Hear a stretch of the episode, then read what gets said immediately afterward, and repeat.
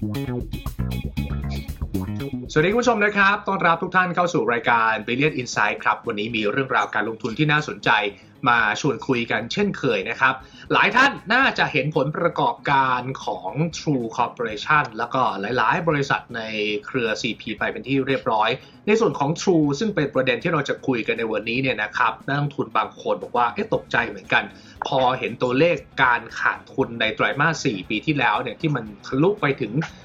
13,000 ล้านบาทเนี่ยนะครับแล้วก็ทำให้ตลอดทั้งปีที่แล้ว True เนี่ยขาดทุนมากถึง 18,000 ล้านอย่างไรก็ตามคือบางคนก็บอกว่ามันพอเข้าใจได้แหละว่ามันมีไอเทมพิเศษหลายๆรายการเนี่ยนะครับที่ทำให้การขาดทุนเนี่ยมันเพิ่มมากกว่าความเป็นจริงเพราะว่าถ้าไปดูกันที่การดำเนินงานตามปกติแล้วเนี่ย True ก็ยังขาดทุนอยู่แต่ตัวเลขจะเป็นหลักประมาณหลักพันเท่านั้นเนี่ยนะครับอาจจะสัก 3-4 พันล้านเดี๋ยวเราลองมาวิเคราะห์กันดีกว่าว่าสถานการณ์ณตอนนี้เนี่ย True เขาขาดทุนหนักขนาดนี้เพราะอะไรและแน่นอนระหว่างนี้เนี่ยนะครับหุ้นเขาถูกซัสเพนอยู่เพื่อเตรียมควบรวมและจะกลับมาซื้อขายหลังจากควบรวมเสร็จแล้วตอนต้นเดือนมีนาคมเนี่ยทิศทางของบริษัทหลังควบรวมแล้วยังน่าสนใจลงทุนอยู่หรือเปล่านะครับวันนี้ก็เลยมาคุยกันกับคุณพิสุทธิ์งามวิจิตรวงศ์นะครับเป็นผู้อำนวยการอาวุโสฝ่ายวิเคราะห์หลักทรัพย์ของบล.กสิกรไทยให้เกียรติมาร่วมพูดคุยกับผมนะครับสวัสดีครับพี่พิสุทธิ์ครับครับสวัสดีครับขอบคุณมากครับที่เชิญมาครับยินดีเช่นกันนะครับแล้วนักลงทุนหลายคนก็คงจะอยากรู้เรื่องของ True นี่แหละเอาตัวเลขก่อนเห็นตัวเลขบรรทัดสุดท้ายบางคนตกใจครับ 13,100 ล้านที่ประกาศผลขาดทุนออกมาเนี่ยในมุมมองนักวิเคราะห์เราตกใจเท่าที่เห็นตัวเลขแบบประมาณนี้ไหมครับตอนแรกเห็นตัวเลขก็ตกใจเหมือนกันนะครับเอามาตอนกลางคืนนะประมาณ 20:00 นนะครับก็รีบคีย์งบเอาลูกเข้านอนก่อนลูกเข้านอนเสร็จออกมาคีย์งบเสร็จโอ้งงเลยไม่เข้าใจนะครับโชคดีที่ทางฝ่ายนักลงทุนสัมพันธ์ของ True เนี่ยก็ทำงานดึกนะก็ไลน์ไปถามเขาว่าเฮ้ยพอคุยด้วยได้ไหมนะครับก็บังเอิญได้คุยนะครับเราก็ได้ข้อมูลเพิ่มเติมขึ้นมานะครับก็ต้องเรียนแบบนี้นะครับว่าตัวเลขที่ออกมาเนี่ยมันเขาค่อนข้างจะอ่านยากนะขณะที่ผมเป็นนักบัญชีผมจบบัญชีมาเนี่ยผมยังอ่านยากเลยนะครับดังนั้นถ้าใครไม่จบบัญชีมาเนี่ยผมว่าจะงงมากแน่ๆแล้วก็ขั้นตอนต่อไปเนี่ยยิ่งงงเข้าไปใหญ่นะครับสิ่งที่เราได้ข้อมูลมาเพิ่มเติมนะครับจริงๆเขาก็เปิดเผยไว้ใน ABA แหละนะครับแต่ว่ามีเพิ่มเติมมากกว่านั้นอีกนะครับก็คือตัวขาดทุนมี2 ส่วนนะครับส่วนที่1คือการปรับมาตรฐานบัญชีนะครับส่วนที่2ก็คือรายการพิเศษที่เกิดขึ้นนะครับถามว่ามันมี2 ส่วนนี้ส่วนการปรับรายการพิเศษที่เกิดขึ้นเนี่ยคิดเป็นมูลค่าเนี่ยประมาณ 8,000 เกือบ 9,000 ล้านครับนะครับมีการปรับบัญชีอีกนะครับซึ่งการปรับบัญชีเนี่ยมันค่อนข้างที่จะแยกออกมายากนะคือไม่สามารถที่จะปรับเป็นของเก่าได้นะครับเราก็เลยไม่ได้แยกมันออกมานะครับดังนั้นผมขอพูดทีละประเด็นพูดเรื่องที่ง่ายก่อนนะครับก็คือเรื่องของรายการพิเศษนะครับรายการพิเศษเนี่ยที่ประมาณ 9,500 ล้านเนี่ยประกอบด้วย 3-4 รายการรายการที่1ก็คือขาดทุนจากอัตราแลกเปลี่ยนนะครับรายการที่2ก็คือเรื่องของการตั้งด้อยค่านะครับGoodwillนะครับรายการที่3นะครับก็คือเรื่องของการตั้งด้อยค่าสินทรัพย์นะครับมีรายการที่4นะครับเป็นเรื่องของการประเมินมูลค่าของทาง DIF ที่ลดลงนะครับแล้วก็มีรายการที่5นะครับก็คือเรื่องของอื่นๆนะครับที่เกิดขึ้นครั้งเดียวอย่างเช่นลิขสิทธิ์บอลโลก300ล้านนะครับเรื่องของค่าใช้จ่ายอะไรต่างๆซึ่งมันเป็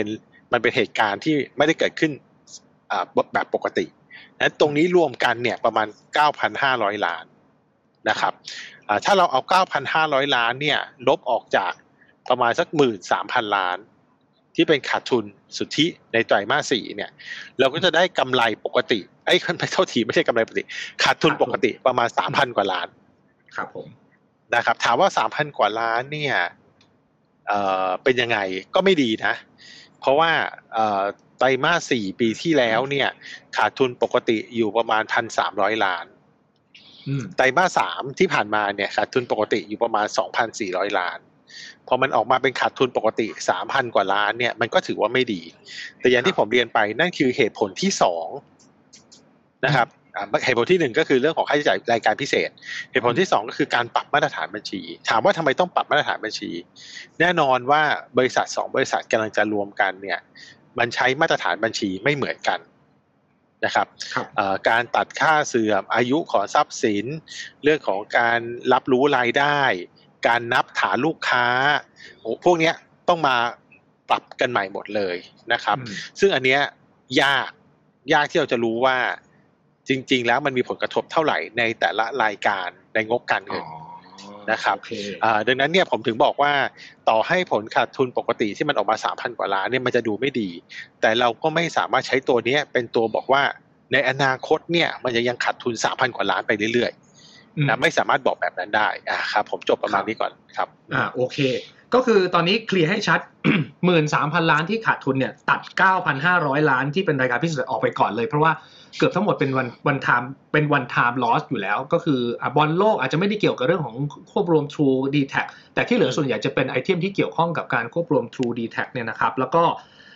ภายใน 3,000 กว่าล้านที่เป็นการขาดทุนที่ตัดรายการพิเศษออกไปแล้วเนี่ยพี่พิสุทธิ์ก็บอกว่ามันมีเรื่องของการปรับมาตรฐานบัญชีที่เบลนด์อยู่ในไอเทมต่างๆที่ซุกซ่อนอยู่มันก็เลยทำให้ตัวเลขการขาดทุนจริงเนี่ยมันมากกว่าปกติแต่พี่กำลังจะบอกว่าพอปรับมาตรฐานการบัญชีจบรอบนี้แล้วเนี่ยรอบอื่นก็จะเป็นเรื่องของการทำงานตามปกติแล้วแบบนั้นหรือเปล่า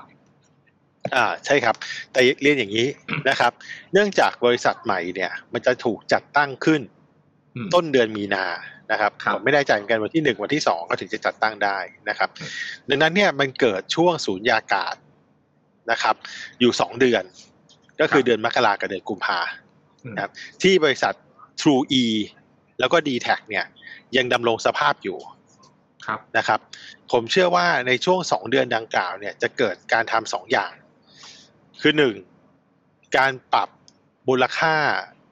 สินทรัพย์และหนี้สินให้เข้าหาราคายุติธรรมครับนะครับอันที่2การใช้ตัวtax loss carry forward หรือสิทธิประโยชน์ทางด้านภาษีจากการขาดทุนในอดีตเนี่ยให้หมดก่อนที่จะเกิดการควบเรือนหน้าควบรวมนะครับในปลายเดือนกุมภาหรือต้นเดือนมีนาครับประเด็นก็คือเราในแง่ของนักลงทุนเนี่ยเราอาจจะไม่ได้เห็นงบของ DTAC และ TRUE ในเดือนมกราและกุมภาเราจะได้เห็นงบบริษัทใหม่เนี่ยเฉพาะของปี2022นะครับที่เป็น pro forma ที่เขาจะต้องแจ้งเหมือนคล้ายๆกับตอนที่หุ้นบริษัทจะ IPO อะครับเขาต้องมีการทำแจ้งผลประกอบการนะครับก่อนนะครับอันเนี้ยเป็นสิ่งที่เราสงสัยนะเราสงสัยนะครับว่ามันจะเกิดการทำเรื่องของปรับมูลค่าครั้งใหญ่อีกครั้งหนึ่งนะครับสิ่งที่เกิดขึ้นก็คือข้อมูลตรงนี้ผมเอามาจากไหนนะครับข้อมูลตรงนี้ผมเอามาจากเขาเรียกไงข้อมูลที่ DTAC กับ TRUE แจ้งตลาดหลักทรัพย์เมื่อปีก่อนนะครับเขามีการทำงบ pro forma ของ DTAC กับ TRUE แล้วก็เอาตรงนั้นเนี่ยมาแกะนะครับเราเห็นว่าอย่าง TRUE เนี่ยเขามีการแจ้งตลาดอยู่แล้วว่าเขาจะมีการปรับมูลค่ายุติธรรมของสินทรัพย์เนี่ยโดยด้อยค่าของสินทรัพย์ลง 90,000 ล้านนะครับไตรมาส 4ปีที่แล้วเนี่ยตั้งไปแค่ประมาณเกือบหมื่นล้านประมาณ 8,000 ล้านเองนะครับยังเหลืออีกเยอะเลยที่จะต้องตั้งในมกราคมกุมภาพันธ์นี้ซึ่งน่าจะอยู่ในกุมภาพันธ์นะครับดังนั้นเนี่ยการที่เขาทำแบบนี้เยอะๆเนี่ยระยะสั้นอาจจะดูไม่ดีนะครับแต่ถามว่ามองไปข้างหน้าเนี่ยข้อดีก็คือพอมูลค่าของสินทรัพย์มันลดลงค่าใช้จ่ายที่เกิดขึ้นจากสินทรัพย์นั้นมันก็ลดลงพอค่าใช้จ่ายที่เกิดขึ้นจากสินทรัพย์นั้นอย่างเช่นค่าเสื่อมราคานะครับมันลดลงโอกาสที่บริษัทจะพลิกฟื้นจากที่ขาดทุนไปเป็นกำไรมันก็เพิ่มมากขึ้นนะครับแล้วมันจะต้องใช้ระยะเวลาในการเคลียร์อะไรต่างๆยาวนานมากน้อยแค่ไหนพี่พิสุทธิ์ก็เนี่ยนะครับเดือนนี้แหละครับต้องทำให้เสร็จนะเพราะว่าเป็นบริษัทใหม่แล้วเนี่ยเขาต้องการให้ทั้งมูลค่าของสินทรัพย์และหนี้สินสะท้อนถึงราคายุติธรรมให้ได้มากที่สุดนะครับ แล้วงบไตรมาสแรกของปีนี้ที่เราจะเห็นหลังจากที่เขารวมเป็นบริษัทใหม่แล้วเนี่ยมันจะเป็นลักษณะแบบไหนครับคือยังรวมผลการขาดทุนจากไอเทมต่างๆเอาไว้หรือเปล่าหรือว่าจะเป็นงบใหม่หลังจากที่เขารีสตาร์ทไปเรียบร้อยแล้วตอนต้นมีนาเป็นต้นไปอันนี้เราถามทางบริษัททั้ง2บริษัทไปนะครับยังไม่ได้คำตอบยังไม่ได้รับการยืนยันนะครับแต่ในความเข้าใจของเราเนี่ยเนื่องจากบริษัทเนี่ยจะถูกจัดตั้งขึ้นนะครับในช่วงต้นเดือนปลายเดือนกุมภาพันธ์ถึงต้นเดือนมีนานะครับนั่นหมายความว่าบริษัทนี้จะงบไตรมาสหนึ่งที่จะประกาศในช่วงของกลางเดือนปลายเดือนเมษาถึงกลางเดือนพฤษภาเนี่ยงบบริษัทใหม่เนี่ยน่าจะแสดงผลประกอบการแค่1เดือนก็คือเดือนมีนาครับผมใช่ครับโดยที่มกราคมกุมภาพันธ์เนี่ยไม่น่าจะถูกนำมาคิดเพราะว่าจะอยู่ในบริษัทเก่าซึ่งบริษัทเก่าเนี่ยจะต้องปิดตัวลงแล้วก็โอนถ่ายสินทรัพย์แล้วก็หนี้สินเนี่ยไปสู่บริษัทใหม่ซึ่งจะจัดตั้งจดทะเบียนขึ้นนะครับ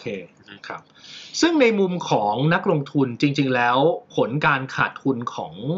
ง True หรืออะไรก็ตามแต่เนี่ยมันอาจจะไม่ได้สะท้อนกลับออกมาในเรื่องของราคาหุ้นเพราะมันถูกซัสเพนอยู่หรือเปล่าแล้วพอไปนับ Day 1 ของบริษัทใหม่เนี่ยมันก็เหมือนกับเริ่มต้นใหม่แล้วหรือเปล่าคือแปลว่าไอ้ผลที่มันประกาศลบออกมา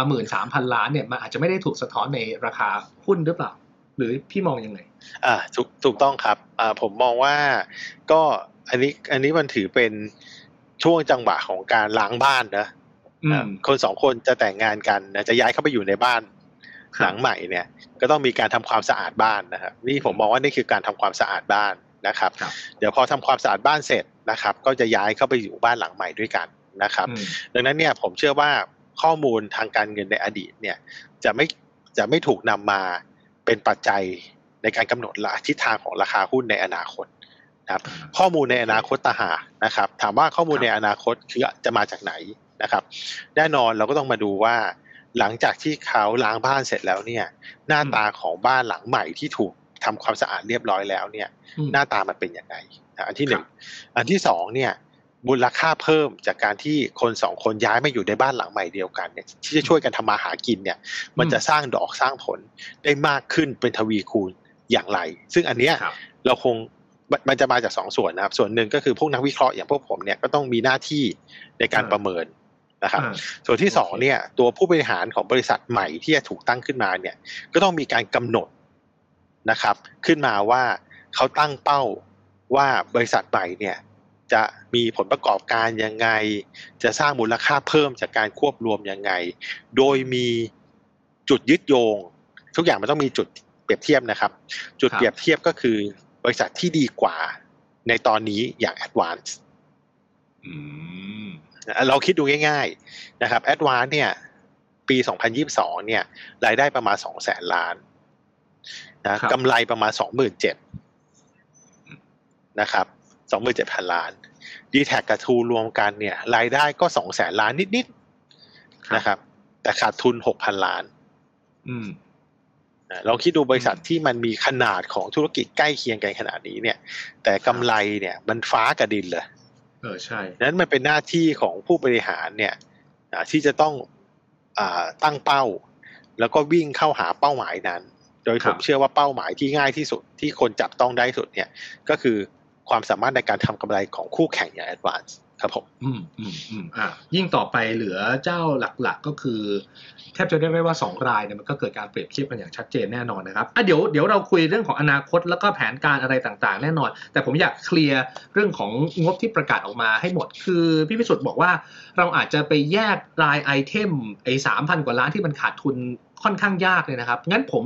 ดูเรื่องของการดำเนินงานตามปกติเอาอย่างเรื่องของรายได้ก็แล้วกันเพราะว่าจริงๆแล้วเนี่ยถ้าไปดูคอนเซนแซสนักวิเคราะห์เขามองว่าจะติดลบไตรมาส4นี้แล้วแถวๆสักประมาณ 1,000 ล้านเท่านั้นเองพอมันติดลบออกมาเยอะเนี่ยหลายคนก็ถามว่าแล้วการทำธุรกิจตามปกติของเขาเนี่ยมันยังดีอยู่หรือเปล่าพี่มองยังไงบ้างก็อันนี้อย่างที่เรียนไปนะครับว่าแม้ว่าบรรทัดของรายได้เองเนี่ยเราก็เห็นสัญญาณของการมีปรับมาตรฐานบัญชีวิธีการบันทึกรายได้นะครับถ้าดูอย่างรายได้ปกติของ True ในไตรมาส4เนี่ยลดลง 3% จากปีก่อนลดลง 2% จากไตรมาสก่อนนะครับ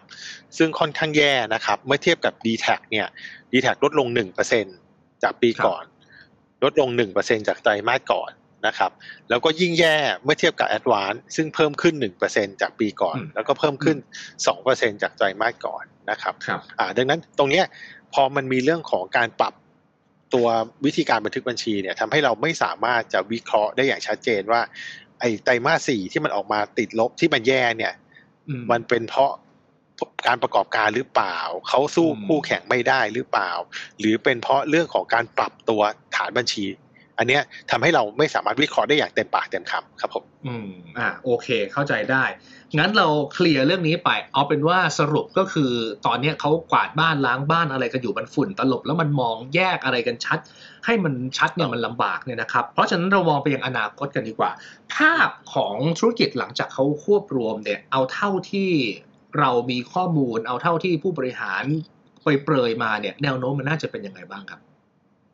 ได้ครับผมแบ่งกันเป็น2ส่วนนะครับส่วนที่1ก็คือส่วนภายในของเขาเองนะครับส่วนที่2คือส่วนภายนอกนะส่วนภายในเนี่ยง่ายนะครับเขาก็มีการเอาต้นทุนของ2เจ้าเนี่ยมานั่งเรียงกันนะครับอย่างเช่นเขามีการซื้ออุปกรณ์หรือว่าจ้างทางพวกซัพพลายเออร์ยังไงราคาในการจ้างเอามาจัดมาเทียบกันนะครับใครได้ราคาถูกกว่าก็เปลี่ยนจากคนที่แพงกว่าไปที่ถูกกว่านะครับหรือถูกกว่าแล้วขอถูกลงไปอีกเพราะเมื่อก่อนเนี่ยสเกลแค่ครึ่งเดียวตอนนี้สเกลคูณ2วอลลุ่มเพิ่มนะครับก็จะได้การประหยัดต่อขนาดต่อหน่วยประหยัดต่อขนาดถูกต้องนะครับเรื่องของอันนี้คือสิ่งที่จะเกิดขึ้นแบบเร็วๆเลยง่ายๆเลยนะครับอันที่สองก็คือเรื่องของค่าใช้จ่ายทางการตลาดนะครับส่วนใหญ่คนสงสัยว่าเอ้ยมันยังต้องบริหารงานแบบสองชื่อสองแบรนด์ต้องมีทั้ง DTAC แล้วก็ TRUE อันนี้ตามมาตรการเยียวยาของกสทช.อันนี้3ปีนะครับ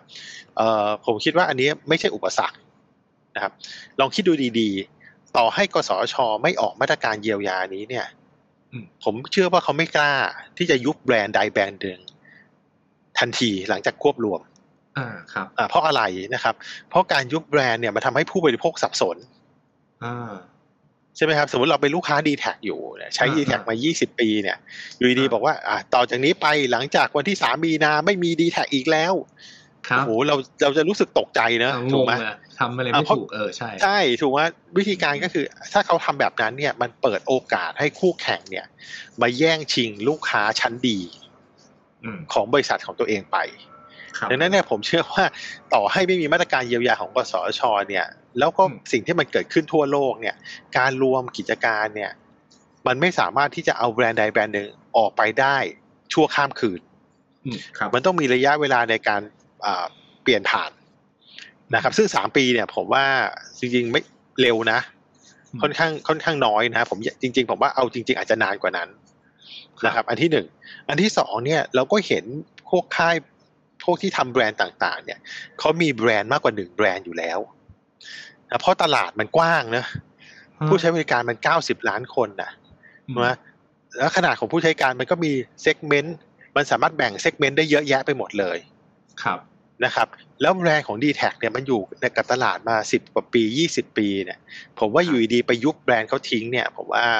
มันก็อาจจะไม่ใช่สิ่งที่ถูกต้องเท่าไหร่นะครับนั้นการที่มาปรับขบวนทัพนะครับมาจัดระเบียบแล้วก็มากำหนดว่าเฮ้ยแบรนด์ DTAC มันควรจะเป็นแบรนด์ของกลุ่มลูกค้ากลุ่มไหนแบรนด์ของ TRUE กว้างกว่านะครับไกลกว่านะมันเหมาะสำหรับการเป็นกลุ่มลูกค้ากลุ่มไหนมันสามารถทำ marketing segmentation อะไรได้เยอะแยะไปหมดเลยนะครับดังนั้นผมคิดว่าการที่ต้องคง2แบรนด์ไว้เนี่ยไม่ใช่อุปสรรคนะครับการคง2แบรนด์ไม่ใช่การคง2ช็อปเข้าใจนะครับหมายความว่าอะไรหมายความว่าสมมติผมไปเดินที่พารากอนครับผมเห็นทั้งช็อป TRUE ช็อป DTAC ปัจจุบันเป็นอย่างนั้นพอหลังรวมกันเนี่ยผมเชื่อว่าเขาจะเลือก1แน่นอนเขาดูตามสัญญาเช่านะตรงไหนเหลือสัญญาเช่าเยอะยกเลิกก่อนได้ไหมเสียค่ายกเลิกยังไงแล้วก็จับแบรนด์สมมติแบรนด์ DTAC หมดก่อนยกเลิกได้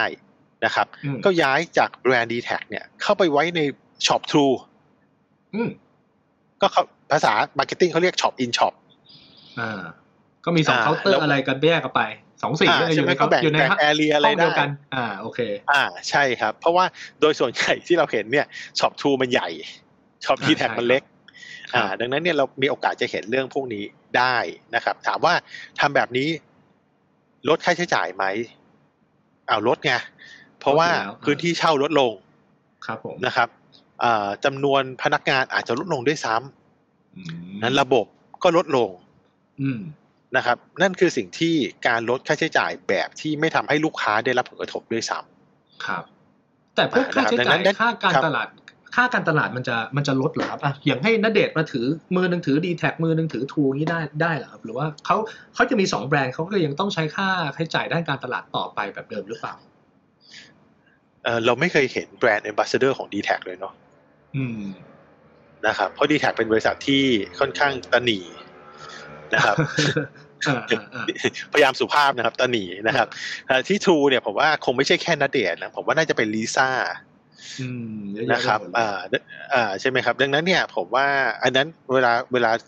า True มันไม่ได้มองที่เลเวลของ True มันมองที่เลเวลของ CP Group ครับนะครับแล้วก็ดังนั้นเนี่ยมันสามารถที่จะใช้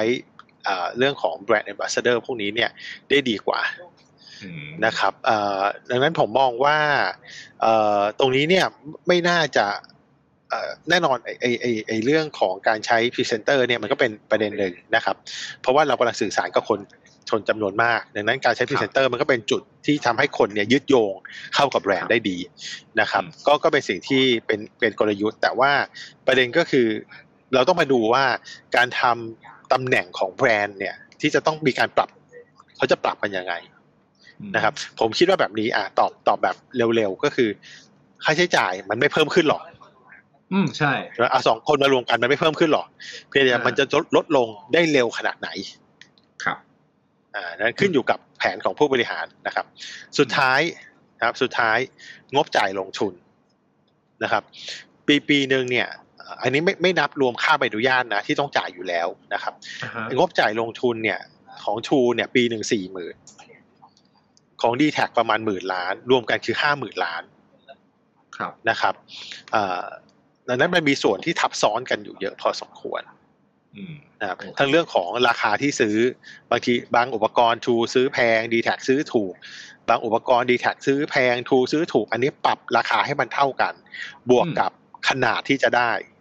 นะครับต้นทุนจะถูกลงไปอีกอันที่1อันที่2เนี่ยแทนที่จะต้องที่นึงต้องมีเสาอยู่3ต้น Advanced ต้นนึง DTAC ต้นนึง TRUE ต้นนึงต่อไปก็มีการลดขนาดลดจำนวนของเสาลงถามว่าผิดกฎกสทช.ไหมคำตอบคือไม่ผิดกสทช.เนี่ยเขาคุมที่จำนวนเซลล์ไซต์กับเซลล์ทาวเวอร์ไม่เหมือนกันเข้าใจนะครับเซลล์ทาวเวอร์คือเสาเนอะเซลล์ไซต์คืออุปกรณ์ที่ติดอยู่บนเสาอันนี้วิธีการคือเขาสามารถย้ายเซลล์ไซต์จากเสาหนึ่งไปไว้อีกเสาหนึ่งที่อยู่ใกล้ๆกันมารวมแล้วก็เอาเสานั้นรวมไซส์รวมเสาก็ได้รวมเสานะครับแล้วยกเสาออกก็ประหยัดอะไรประหยัดพื้นที่เช่าประหยัดค่าไฟประหยัดค่า maintenance นะครับพวกนี้ก็เป็นสิ่งที่จะลดลงได้อย่างรวดเร็วแล้วก็ทันทีครับผมครับคือผมว่าค่อนข้างชัดเจนแหละในส่วนของการประหยัดการลดลงมาของต้นทุนในหลายๆไอเทมคือลดลงแน่นอนแล้วก็อย่างที่พี่พิสุทธิ์บอกมันไม่มีทางเพิ่มขึ้นหรอกมันจะลดลงได้มากน้อยแค่ไหนลดลงเร็วแค่ไหนเนี่ยซึ่งเบื้องต้นเอาค่าใช้จ่ายก่อนนะครับนักวิเคราะห์ตอนนี้เริ่มคิดคำนวณหรือยังว่าเมื่อควบรวมเสร็จแล้วเขาจะลดต้นทุนต่างๆลงไปได้มากน้อยแค่ไหนครับพี่ได้ครับผมไม่แน่ใจของเพื่อนๆนะครับเอาของตัวผมเองละกันนะครับผมทำเนี่ยว่าในระยะเวลา10ปีข้างหน้าเนี่ยนะครับค่าใช้จ่ายของกิจการ2บริษัทรวมกันเนี่ยจะประหยัดไปได้เนี่ยปีละประมาณ 9,000 ล้านนะครับก็คือเอา10ใช่เอาทั้งหมดเนี่ยบวกกันแล้วก็หาร10นะแน่นอนมันไม่ใช่แบบ 9,000 ล้านแบบปีแรกมันค่อยๆไต่ระดับขึ้นไปนะครับปีละ 9,000 ล้านนะครับนั่นคือสิ่งที่จะประหยัดได้จากภายในนะครับครับ เอ๊ะแล้วจะมีภายนอกอีกหรือเปล่าหรือว่ายังไงครับใช่ครับภายนอกคืออะไรนะครับภายนอกก็คือเรื่องของสภาพของการแข่งขันในตลาดนะครับเราเชื่อว่าในระยะกลางในระยะยาวเนี่ยตลาดที่มีผู้เล่นจำนวนน้อยลงเนี่ยจะมีแนวโน้มในการแข่งขันราคาที่ต่ำลงนะครับนอกจากจำนวนผู้เล่นน้อยลงแล้วเนี่ยเราต้องไปดูที่ทรัพยากรของผู้เล่นที่เหลืออยู่ด้วยนะครับทรัพยากรในมุมของผมคืออะไรหนึ่งคือคลื่นความถี่นะผู้ประกอบการโทรศัพท์เคลื่อนที่เนี่ยทรัพยากรที่สำคัญที่สุดก็คือคลื่นความถี่นะครับแล้วเนี่ยถ้าเราเอาคลื่นความถี่ของสองเจ้านี้เนี่ยหมายความว่าเจ้า Advanced และเจ้า DTAC กับ TRUEE รวมกันเนี่ยคลื่นความถี่อยู่ในระนาบเดียวกันเลยนะพอคลื่นความถี่อยู่ในระนาบเดียวกันเนี่ยสิ่งที่เกิดขึ้นก็คือ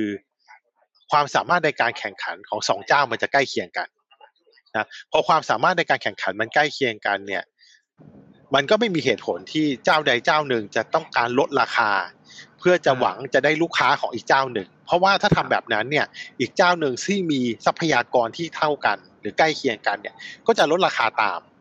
สุดท้ายไม่มีใครได้ส่วนแบ่งทางการตลาดของกันและกันแต่ว่ามูลค่าของตลาดลดลงนั้นเป็นการแข่งขันที่ไม่มีใครได้ประโยชน์ในแง่ของผู้ประกอบการเราก็เลยเชื่อว่าโอกาสแบบนั้นเนี่ยน่าจะไม่เกิดขึ้น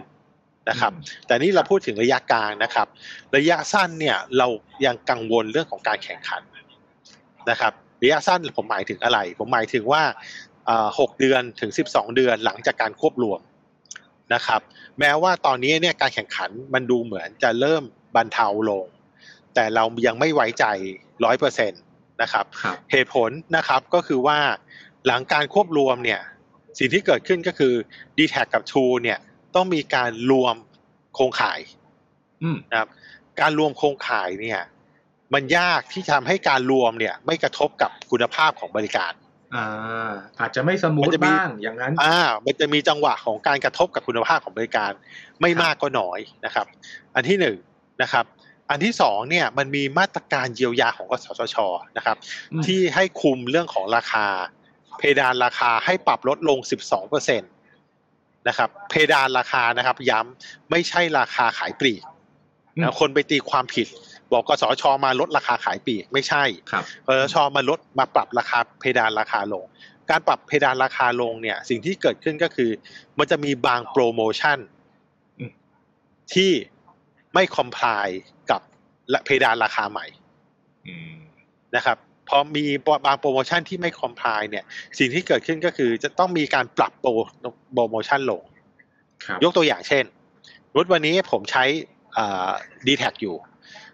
299นะครับได้20กิกะไบต์ปรากฏว่าโปรผมเนี่ยผิดกฎกสทช.สิ่งที่ผู้ประกอบการจะให้เนี่ยไม่ใช่ไปลดราคานะไม่ใช่ไปลดจาก299เหลือ250ไม่ใช่เขาจะใช้วิธีการเพิ่มวอลลุ่มเราจะผมจ่าย299เข้าเดิมผมได้จาก20กิกะไบต์เพิ่มไป40กิกะไบต์แค่นี้ราคาต่อกิกะไบต์มันก็ลดลงคอมพลายกับมาตรการเยียวยาของกสทช.ครับสรุปก็คือ2ปัจจัยนี้จะทำให้ผมกังวลผมไม่แน่ใจว่าเพื่อนๆผมกังวลหรือเปล่าแต่ผมกังวลว่าพอเกิดการควบรวมขึ้นมาแล้วเนี่ยคุณภาพของสัญญาณคุณภาพของบริการมีปัญหาการถูกปรับราคาลดลงครับทำให้การแข่งขันเนี่ยรอบใหม่เนี่ยมันจุดปะทุขึ้นมานะครับแต่ผมเชื่อว่าถึงแม้จะจุดประทุขึ้นมาเนี่ยมันจะไม่ได้อยู่3ปี5ปีมันจะอยู่แค่ระยะสั้นนะครับผมเชื่อแบบนั้นนะครับเป็นไปได้ไหมครับว่าปีแรกที่มันทุกอย่างยังชุลมุนอยู่อีกค่ายหนึ่งค่ายใหญ่อย่าง AAS เนี่ยเขาก็ต้องพยายามดึงลูกค้ามาไว้ในปีนี้ให้ได้มากที่สุดตั้งต้นเอาไว้ก่อนครับอันนี้เป็นข้อสมมติฐานที่ดีเลยครับคือจริงๆ AAS เนี่ยเริ่มตั้งแต่ปลายปีที่แล้วไม่ใช่ปลายปีเดียวปลายปี2021ถ้าเราจำกันได้เมื่อ DTAC กับ TRUE ประกาศควบรวมกันนะครับวันรุ่งขึ้น Advanced ประกาศออกโปรเลยโปรย้ายค่ายขอต้อนรับเข้าสู่ครอบครัว AIS นะลงทุนโครงขาย 5G ใหญ่เลยนะครับแล้วทำให้เกิดสงครามราคาทั้งรายเดือนทั้งเติมเงินโพสเชสพีเพดแล้วก็ทั้งเน็ตบ้านตลอดทั้งปี2022จนถึงปลายปีถึงจะมีการเปลี่ยนยุทธศาสตร์นะครับแต่ปรากฏว่า สงครามราคาเนี่ยมันไม่ทำให้ใครดีขึ้นเลย Advanced เองนะครับก็โตน้อยนะจริงๆมือถือไม่โตด้วยซ้ำนะครับก็ไปบางคนก็บอกว่าเฮ้ยเงินเฟ้อมันสูงเศรษฐกิจมันโตช้านะครับแต่มันก็เป็นทั่วโลกนะเราไม่ได้โดนเงินเฟ้อประเทศเดียวนะทุกประเทศโดนเงินเฟ้อหมดแต่ถ้าไปดูผู้ประกอบการมือถืออย่างประเทศเพื่อนบ้านของเราอย่างมาเลเซียอย่างอินโดนีเซียเนี่ยเขาก็โตกัน5-6%ครับนะมีแต่บ้านเรานี่แหละที่มือถือเนี่ยโตกันแบบ0-2%นะครับดังนั้นมันไม่ใช่เงินเฟ้อมันโอเคมันมีปัจจัยของเงินเฟ้อส่วนหนึ่งแต่มันเป็นปัจจัยเรื่องของการแข่งขันก็เพราะรายใหญ่อย่าง AS เนี่ยลงมาลุยตลาดเพื่อจะหวังจะได้ส่วนแบ่งของ DTAC กับ TRUE ในช่วงที่ลูกค้าสับสนนะครับ DTAC กับ TRUE ก็สู้ตายนะครับมันก็เลยเกิดสงครามราคาเกิดขึ้นนะครับรอบนี้ผมคิดว่า Advanced เนี่ยจริงๆเป็นคนที่เริ่มหยุดสงครามราคาเพราะเป็นคนเริ่มก็เป็นคนหยุดนะครับเราเริ่มเห็นสัญญาณของการหยุดสงครามราคามันเน้นเรื่องคุณภาพถ้าเราไปคุยกับผู้บริหาร Advanced เนี่ยปีนี้เขาเป็นปีที่เขาเน้นเรื่องคุณภาพเป็นหลักนะครับซึ่งผมว่าเป็นกลยุทธ์ที่ถูกต้องทำไมเขาถึงพูดถึงเรื่องคุณภาพปีนี้เพราะว่าเขารู้ว่าคุณภาพของบริการของ DTAC กับ TRUE หลังรวมกันเนี่ยมีโอกาสที่จะมีปัญหาถูกไหมไม่ค่อยดีในช่วงแรกๆโอเคไม่จำเป็นต้องแข่งราคาละไปแข่งคุณภาพดีกว่าแล้วใช้จุดนั้นเป็นลูกค้าโอเคใช่ครับแต่อย่างไรก็ตามอย่างที่ผมบอกไงว่าอันเนี้ยจริงๆถ้าร้านทำแบบนี้แล้วยืนได้นะถือเป็นเรื่องที่ดี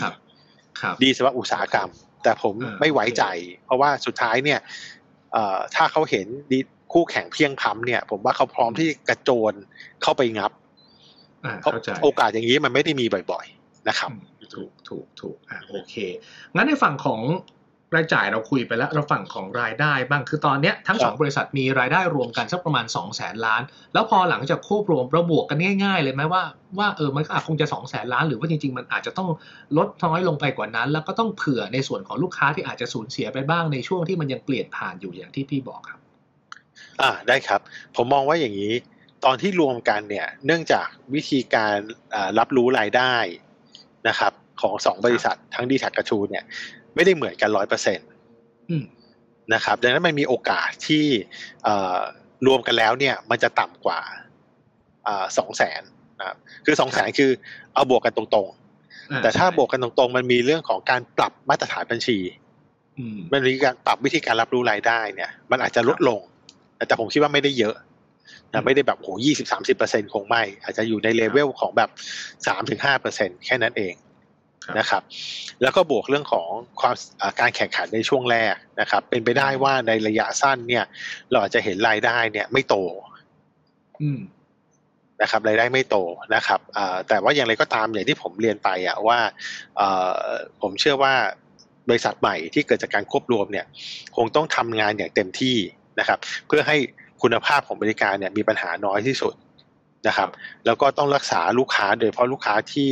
เป็นลูกค้าที่ high end หรือ high value เนี่ยไว้ให้ได้ดีที่สุดโดยที่นำข้อเสนอต่างๆมาลดแลกแจกแถมครับผมครับคีย์ในการโตหลังจากควบรวมกันเสร็จแล้วเนี่ยนะครับอย่างที่บอกคือที่ผ่านมาอุตสาหกรรมนี้มันไม่ค่อยโตหรือว่าโตก็น้อยมากคนที่โตได้คือต้องไปดึงส่วนแบ่งการตลาดมาจากค่ายอื่นแต่ตอนนี้ในอนาคตมันจะมีผู้เล่นน้อยรายลงแล้วมันจะไปโตจากไหนจะต้องโตจากราคาขายที่มันควรจะต้องปรับเพิ่มขึ้นค่าโทรศัพท์มือถือบ้านเราควรจะต้องปรับเพิ่มขึ้นหรือเปล่าแบบไหนฮะผมเรียนแบบนี้โอเคเราพูดเราต้องมองตลาดถอยหลังมานิดนึงแล้วมองตลาดออกเป็น2ส่วนนะครับตลาดแบบB2C นะครับหรือตลาดที่เป็นผู้บริโภคตลาดฐานใหญ่นะครับอันนี้คงจะต้องเห็นการเติบโตแบบค่อยเป็นค่อยไปนะผมคิดว่าราคาต่อหน่วยเนี่ยไม่มีทางขึ้นหมายความว่าค่าโทรต่อนาทีหรือค่าใช้ data ต่อกิกะไบต์ต่อเมกะไบต์เนี่ยไม่มีทางเพิ่มขึ้นมีแต่จะลดลงครับมีแต่จะลดลงในอัตราที่ช้าลงนะครับอย่างไรก็ตามรายได้โตมาจากไหนรายได้โตมาจากปริมาณการใช้งานของพวกเราที่เพิ่มมากขึ้นทุกวันนะผมคิดว่าไม่มีใครที่ใช้เน็ตน้อยลงในแต่ละเดือน นะครับผมว่าทุกคนเนี่ยมานั่งดูโอ้โหจะใช้เพิ่มขึ้นทุกเดือนนะครับเพราะว่าวันนี้เราเสพติดกับการอยู่กับมือถือนะครับอย่างที่เราก็รู้กันนะประเทศไทยก็เป็นประเทศที่คนอยู่กับมือถือนานที่สุดเป็นระดับต้นๆของโลกครับนะครับดังนั้นตรงนี้แหละที่จะเป็นตัวที่จะทำให้ตัวรายได้จากธุรกิจ B2C เนี่ยกลับมาเติบโตได้แต่เวลาพูดถึงกลับมาเติบโตได้เนี่ยมันคือกลับมาจากที่โตต่ำๆ 0-2%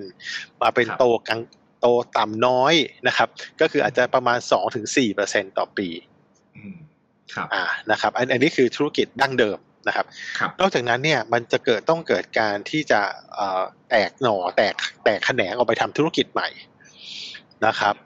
เราเรียกว่า B2B นะครับเรากำลังอยู่ในช่วงของ Digital Transformation ของภาคอุตสาหกรรมนะครับภาคอุตสาหกรรมขนาดใหญ่ทำไปแล้วกำลังจะไหลลงขนาดกลางขนาดเล็กนะครับการทำ Digital Transformation เนี้ยโครงสร้างพื้นฐานของมันอันนึงเนี่ยก็คือเรื่องของทั้งโครงข่ายมือถือและโครงข่ายตัวอินเทอร์เน็ตนะครับหรือไฟเบอร์ออปติกนะครับพวกนี้ก็จะเป็นสิ่งที่จะเป็นแหล่งรายได้แหล่งใหม่ของผู้ประกอบการเราถึงเห็นผู้ประกอบการเนี่ยกระโดดลงมาเล่นในส่วนของ Data Center นะครับในส่วนของ Cloud นะครับนอกจากนั้นเนี่ยผู้ประกอบการมือถือก็จะเป็นผู้เล่นนะครับถ้าเกิดในส่วนของพวกที่เรียกว่า FinTech หรือ Financial Technology หรือ Financial Service นะเพราะเขามีฐานข้อมูลของลูกค้าขนาดใหญ่นะครับเราเห็นการที่พวกบริษัทพวกนี้พยายามทำvertical integration นะครับแตกขยายออกไปตามสาขาต่างๆที่เขาไม่เคยมีประสบการณ์มาก่อนนะครับอันนี้ก็เป็นส่วนที่ทำให้เพิ่มขนาดของรายได้แล้วก็ขนาดของกำไรนะครับให้กับธุรกิจบนโครงสร้างพื้นฐานที่ลงไว้รอเรียบร้อยแล้วครับนะครับครับซึ่งในตัว B2B นี้มันจะเป็นความคาดหวังในอนาคตให้อุตสาหกรรมนี้มันกลับมาเป็นอุตสาหกรรมที่พอจะเห็นโกรธแบบเป็นน้ำเป็นเนื้อได้มากน้อยแค่ไหนเพราะว่าหลายคนมองว่าธุรกิจนี้เป็น cash cow ไปแล้วAdvanced ก็ได้ cash cow แบบนั้นมันจะเปลี่ยนมาเป็นธุรกิจที่ให้โกรธกับนักลงทุนได้ไหมครับผมมองว่าณจุดตรงนี้นะครับเรายังมองไม่เห็นนะครับเราคิดว่ามันแค่จะทำให้การเติบโตเนี่ยจากที่มันน่าเบื่อ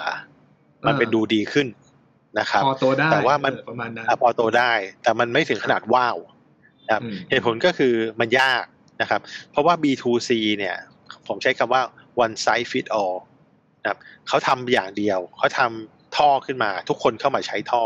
นะครับแต่พอ B2B เนี่ยมันเป็น customization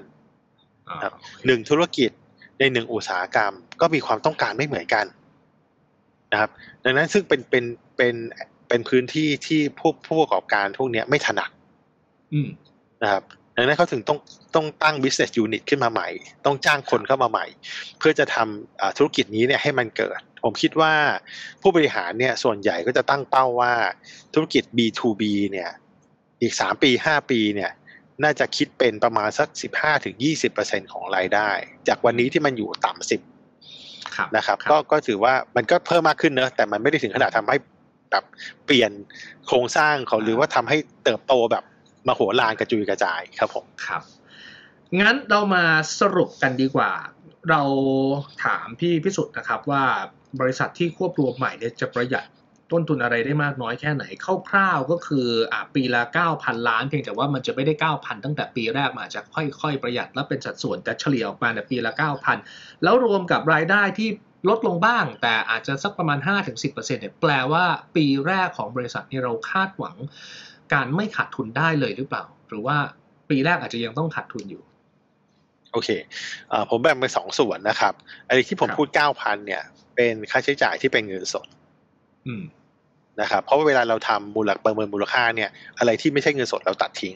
เราดูที่เงินสดนะครับนั้น 9,000 คือเงินสดแต่ส่วนที่ไม่ใช่เงินสดเนี่ยอีกมหาศาล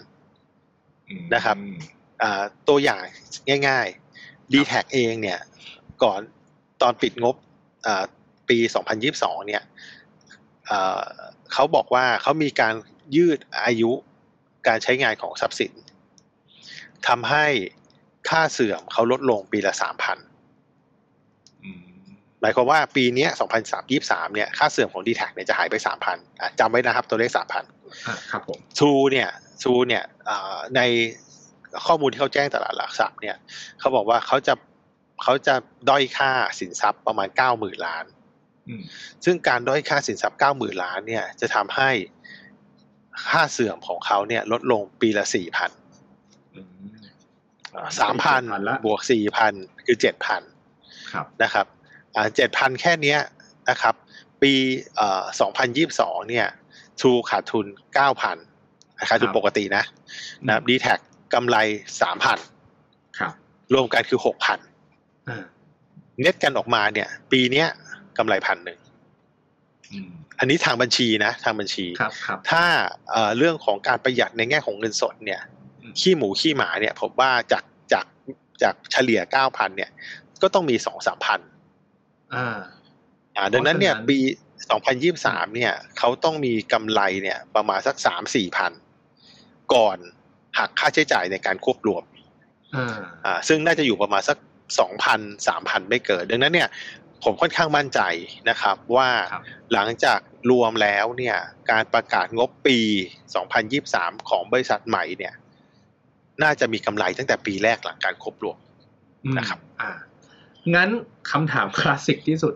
น่าลงทุนไหมครับ True ถ้าเปรียบเทียบหลังจากควบรวมแล้วเทียบกับเบอร์หนึ่งในวงการอย่าง Advanced 2ตัวเนี้ยตัวไหนจะน่าสนใจกว่าผมเป็นคนชอบเชียร์มวยรองนะครับดังนั้นเนี่ยผมก็พูดมาตลอดว่าเราชอบคู่จิ้น DTAC กับ True มากกว่าคู่จิ้น Advanced กับ Jazz นะครับอันนี้พูดมาโดยตลอดนะครับตอนนี้ก็ยังเชื่อแบบนั้นอยู่นะครับเหตุผลนะครับก็คือถ้าเรามองบริษัทที่มันขาดทุน 6,000 รายได้ 200,000 กับบริษัทที่มันรายได้ 200,000 กำไร 27,000เราคิดว่าบริษัทไหนจะมีโอกาสที่จะพลิกฟื้นหรือว่าลดไขมันทำให้เกิดเป็นกำไรและกำไรวิ่งเข้าหาบริษัทที่ดีกว่าได้มากกว่าเมื่อเทียบกับ Advanced ที่เป็นบริษัทที่ดีอยู่แล้วลีนอยู่แล้วฟิตอยู่แล้วโอกาสที่จะวิ่งจาก 27,000 ขึ้นไป 30,000 40,000 เนี่ยยากกว่าครับถูกไหมครับอันนี้คือประเด็นที่1 นะครับประเด็นที่2นะครับผมมองถึงเรื่องของนักลงทุนสถาบันนะครับเมื่อก่อนเวลาเราพูดถึงนักลงทุนสถาบันทั้งในประเทศและต่างประเทศเนี่ยเวลาเขามองในอุตสาหกรรมเนี้ยหรือเขามองในประเทศเราเนี่ยเขาจะเล่นแต่ Big Cap นะครับซึ่ง Advanced เนี่ยทั้งใหญ่กว่ากำไรก็ดีกว่า ROE ก็สูงกว่ามันก็เป็นที่ต้องตาต้องใจที่ชอบพอของนักลงทุนสถาบันต่างประเทศขนาดใหญ่นะครับตลอดที่ผ่านมา DTAC อาจจะมีบ้างเพราะว่าเล็กกว่าแต่ก็กำไรนะใช่ไหมปันผลก็โอเคแต่ว่าไซส์มันเล็กนะครับTrueนี่ไม่ต้องพูดถึงนะครับขาดทุนมา20ปีนะพวกกองทุนต่างประเทศขนาดใหญ่เนี่ยไม่กล้าลงหรอกครับผมนะเป็นสตาร์ทอัพแบบ20ปีอ่ะยังจะไปสตาร์ทอัพอยู่อ่ะหลังจากผ่านมา20ปีนะครับดังนั้นเนี่ยแต่พอ2บริษัทนี้รวมกันสิ่งที่เกิดขึ้นคือขนาดของธุรกิจขนาดของตลาดเนี่ยมันใหญ่ขึ้นถูกไหมครับอันที่หนึ่งอันที่สองเนี่ยความสามารถในการทำกำไรมันเพิ่มขึ้นนะครับผลตอบแทนที่เกิดจากทุนเนี่ยหรือ ROE เนี่ยมันจะต้องเพิ่มขึ้นด้วยเช่นกันนะมันก็เข้าไปอยู่ในเรดาร์สกรีนของพวกกองทุนต่างประเทศขนาดใหญ่นะเวลาต่อจากนี้ไปเวลาเขามองมาที่ตลาดเราเนี่ยเขาไม่ได้เห็น Advanced ตัวเดียวที่ลอยขึ้นมาเขาจะเห็นบริษัทใหม่ที่ลอยขึ้นมาอาจจะยังไม่เท่าแต่ก็ขึ้นมาอยู่ในเรดาร์สกรีนของพวกกองทุนขนาดใหญ่พวกนี้ครับนะนั่นคือทำให้เราเชื่อว่ามีโอกาสนะครับที่ถ้าเขาทำได้ดีนะครับประกาศแผนที่น่าตื่นเต้นแล้วมีการexecution ที่ดีเนี่ยผมเชื่อว่าตัวธุรกิจของบริษัทใหม่เนี่ยมีโอกาสนะครับที่จะได้รับความสนใจนะในการลงทุนของพวกกองทุนขนาดใหญ่ต่างประเทศและในประเทศครับผมอีกมุมหนึ่งบ้างมันจะมีเหตุการณ์หรือโอกาสอะไรที่ ที่เป็นความเสี่ยงที่จะทำให้ดีลนี้ไม่ประสบความสำเร็จอย่างที่เราหวังไหมครับครับแน่นอนครับมีครับการรวมธุรกิจเนี่ยมันดูสวยหรูในกระดาษเวลาเขียนแผนอะไรออกมาเนี่ยโอ้โหมันดูดีไปหมดเลยใช่ไหมครับแต่เวลาในการที่จะดำเนินการจริงๆเนี่ยมันยากนะครับและยิ่งบริษัทอย่างเทเลนอร์แล้วก็ CP เนี่ยนะครับถือหุ้นเท่าๆกันนะครับแต่มาจากคนละขั้วของวิธีการบริหารจัดการนะครับ CP ก็ตะวันออกนะเป็นเจ้าของนะครับเทเลนอร์ก็ตะวันตกนะเป็นลูกจ้างนะครับพวกนี้การจะปรับจูน mindset เนี่ยให้มันเข้ากันได้เนี่ยเป็นความท้าทายที่สำคัญนะครับอันนี้คืออันที่หนึ่งนะครับอันที่สองเนี่ยคือการประกาศมูลค่าเพิ่มจากการควบรวมแล้วก็แผนการที่จะทำให้บรรลุกับมูลค่าเพิ่มดังกล่าวเนี่ยอันนี้ก็เป็นอีกอันหนึ่งนะครับที่ทั้งเรื่องตัวเลขทั้งเรื่องมูลค่าที่จะประกาศออกมาแล้วก็เรื่องของexecution ว่าทำได้จริงตามที่ประกาศออกมาหรือไม่นะครับจริงๆมันเกี่ยวข้องกันเหมือนกันนะครับว่าถ้าระดับบนระดับของบอร์ดระดับของผู้บริหารเนี่ยสามารถทำงานร่วมกันได้นะครับมีวัตถุประสงค์ในการทำธุรกิจที่ชัดเจนนะครับและผลประโยชน์สอดคล้องกันก็จะทำให้การทำเพิ่มมูลค่าของธุรกิจเนี่ยทำได้ง่ายขึ้นประสบความสำเร็จได้ดีขึ้นแต่ถ้ามันไม่ใช่นะครับมันก็อาจจะเปลี่ยนไปเป็นอีกแบบหนึ่งเลยนะครับซึ่งในอดีตในประวัติศาสตร์ที่ผ่านมาเนี่ยมันก็มีการรวมที่ประสบความสำเร็จกับการรวมที่ประสบความล้มเหลวนะครับและอย่างรอบนี้การรวมเนี่ย majority หรือว่าอำนาจในการตัดสินใจมันไปอยู่ฝั่งไหนแล้วมันทำให้ทุกอย่างมันราบรื่นง่ายขึ้นไหมครับในมุมมองพี่เรื่องจากรอบนี้เขาใช้คำว่า equal partnership ใช่นะครับequal partnership ก็คือถือเท่ากันนะมีอำนาจเท่ากันแบ่งงานกันนะครับมันก็มีเป็นความท้าทายเนอะพอไม่มีใครที่จะเป็นผู้นำแล้วสามารถลีดบริษัทไปได้ในทิศทางเดียวเนี่ยทุกอย่างมันต้องมาคุยกันเนี่ยเมื่อเทียบกับทาง Advanced AS นะครับซึ่งโหมีผู้ถือหุ้นใหญ่ที่แข็งแกร่งนะครับแล้วก็ลงมาบริหารจัดการให้ทิศทางนะครับแล้วก็ผู้บริหารก็มีประสบการณ์ทำงานด้วยกันมานานนะครับนั้นเนี่ยโอกาสที่ Advanced จะประสบความสำเร็จเนี่ยมันง่ายกว่านะครับโอเคแต่ก็ถ้าใครชื่นชอบมวยรองใครชอบไอเดียว่าบริษัทที่มันรายได้เยอะแต่มันยังขาดทุนอยู่เนี่ยมันพลิกกลับมาเป็นกำไรแล้วมันเห็นการเติบโตแบบหลายเท่าเนี่ยก็อาจจะเป็นอะไรที่น่าลุ้นเหมือนกันสุดท้ายงั้นผมให้พี่พิสุทธิ์นะครับวันที่3มีนาคม True จะกลับมาเทรดขอเป็นคำแนะนำหน่อยว่าเราจะลงทุนกันยังไงดีหรือว่ารอดูราคาตรงไหนน่าซื้อหรือว่าเรามองอะไรยังไงเชิญแนะนำได้ตามสะดวกเลยครับได้ครับคือต้องเรียนแบบนี้ตอนนี้บริษัท True เนี่ยเปลี่ยนชื่อเป็น TRUEE ครับนะครับการที่เขาเปลี่ยนชื่อเป็น TRUEE เนี่ยเพื่อเขาทำให้ชื่อ True เนี่ยมันว่างนะเพื่อให้บริษัทใหม่เนี่ยสามารถไปใช้ชื่อ True ได้ครับนะครับอันนี้อันที่1อันนี้คนเข้าใจผิดเยอะนะครับ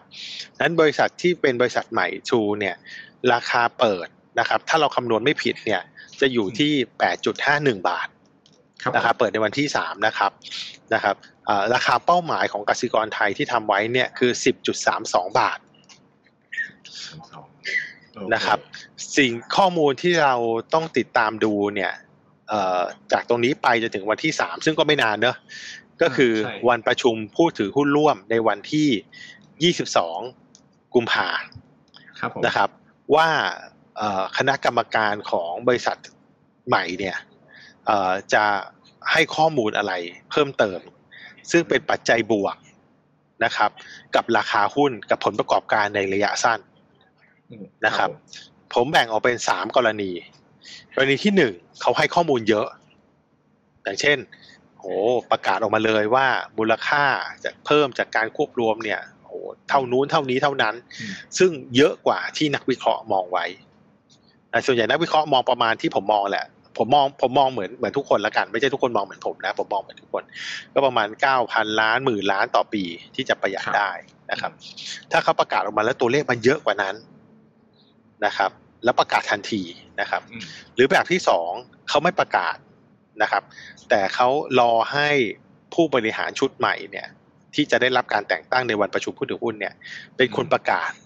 ก่อนวันที่3มีนาครับนะอันนั้นก็จะเป็นปัจจัย2ปัจจัย2กรณีที่จะช่วยทำให้ราคาหุ้นหลังจากวันที่3มีนาที่เป็นวันแรกในการซื้อขายเนี่ยมีโอกาสที่จะปรับตัวขึ้นต่อนะครับแต่กรณีที่3ก็คือถ้าเขาไม่ประกาศนะครับอันเนี้ยก็จะยากแล้วนะผมมองว่ามันก็จะทำให้ตลาดเนี่ยมีความขัดความชัดเจนแล้วกันว่าเฮ้ยบริษัทไหนเนี่ยจะเอายังไงกันแน่ราคาหุ้นที่มันขึ้นมาเนี่ยมันได้ price in เรื่องของมูลค่าเพิ่มไปหมดแล้วหรือยังอันนี้ก็ทำให้หุ้นเนี่ยอาจจะขึ้นน้อยหรืออาจจะลงในระยะสั้นจนกว่าเขาจะมีการประกาศข้อมูลออกมานะผมให้ไว้เป็น3แนวทางแบบนี้ครับผมโอเคได้ยังมีหลายเรื่องที่เรา